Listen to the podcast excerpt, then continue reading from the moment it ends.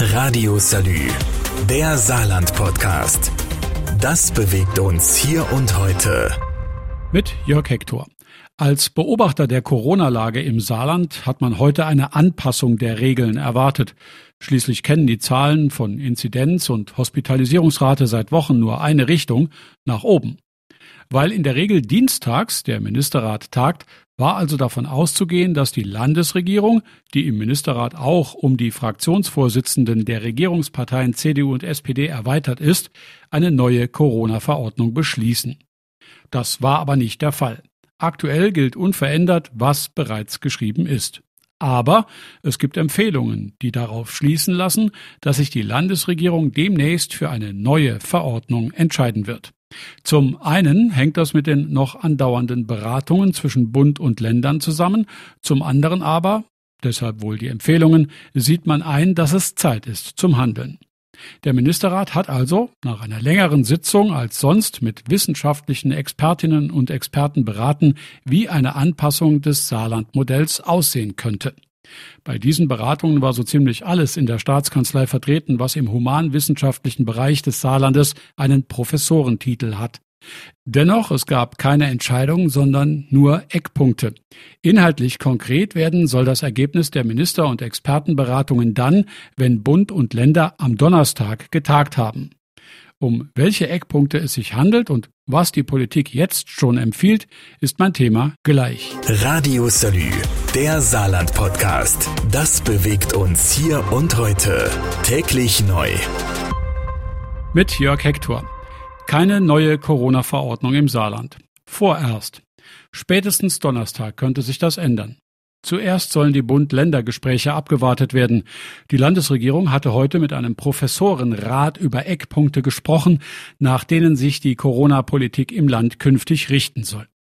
Dass man mit einem Beschluss wartet, bis die Bund-Länder-Gespräche fertig sind, hat möglicherweise damit zu tun, dass man in der Staatskanzlei darauf hofft, einheitliche Regelungen für ganz Deutschland zu finden.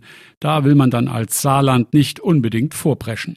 Sollte die Berliner Ministerpräsidentenrunde auf Einladung von Olaf Scholz aber kein Ergebnis bringen, mit dem sich auch die saarländische Landesregierung vertreten sieht, dann werden wohl die heute in der Saarbrücker Staatskanzlei beratenen Eckpunkte festgeschrieben. Die da sind, im Innenbereich, zum Beispiel bei Veranstaltungen und Gastronomie, soll auf 2G umgestellt werden. In Bereichen, die besonders geschützt werden müssen, wie Krankenhäusern und Pflegeheimen, prüft die Landesregierung 2G plus, also noch ein zusätzlicher Test zum Zertifikat. Gleiches gilt in Innenräumen mit besonders hohen Infektionsrisiken, wie zum Beispiel Diskotheken. Was das Ganze für Kinder und Jugendliche im Saarland bedeutet und welche Empfehlungen schon jetzt für die Schulen ausgesprochen wurden, ist mein Thema nach dieser kurzen Pause. Radio Salü, der Saarland-Podcast. Das bewegt uns hier und heute. Täglich neu. Mit Jörg Hector. Die vierte Corona-Welle rollt durch Deutschland und auch das Saarland macht da keine Ausnahme. Zwar sind bei uns vergleichbar viele Bürger doppelt geimpft, aber beim Boostern hakt es und selbstverständlich hat noch nicht jeder, der könnte, eine Erst- und Zweitimpfung. Inzwischen bilden sich wieder Schlangen vor den Impfständen und Impfbussen, denn auch in den Hausarztpraxen wird seit kurzem deutlich mehr geimpft. Zusätzlich zur Nachfrage nach der Auffrischungsimpfung steigt auch wieder der Frust in der Bevölkerung, weil Zeit und Geduld hat eh niemand. Damit das Weihnachtsfest nicht schon wieder in der Tonne landet, aber auch die Weihnachtsmärkte ihre eingekauften Waren nicht wegschmeißen müssen, hat der Ministerrat heute Eckpunkte aufgestellt, die demnächst greifen könnten. Dabei geht es um 2G in engen Innenräumen wie Gastronomie und Clubs und eventuell um 2G Plus in Kliniken und Pflegeeinrichtungen. Und Testangebote soll jeder wahrnehmen, schließlich gibt es inzwischen wieder kostenlose Bürgertests. Für Kinder unter sechs Jahren und diejenigen, die regelmäßig an den Schultestungen teilnehmen, wird es ebenso wie für Menschen, die sich aus medizinischen Gründen nicht impfen lassen können, Ausnahmen geben. Bei Veranstaltungen im Freien soll zukünftig aber eine Maskentragepflicht gelten. Von dieser kann im Falle der kontrollierten Einhaltung von 3G-Regelungen dann auch abgewichen werden, zum Beispiel über Einlasskontrollen.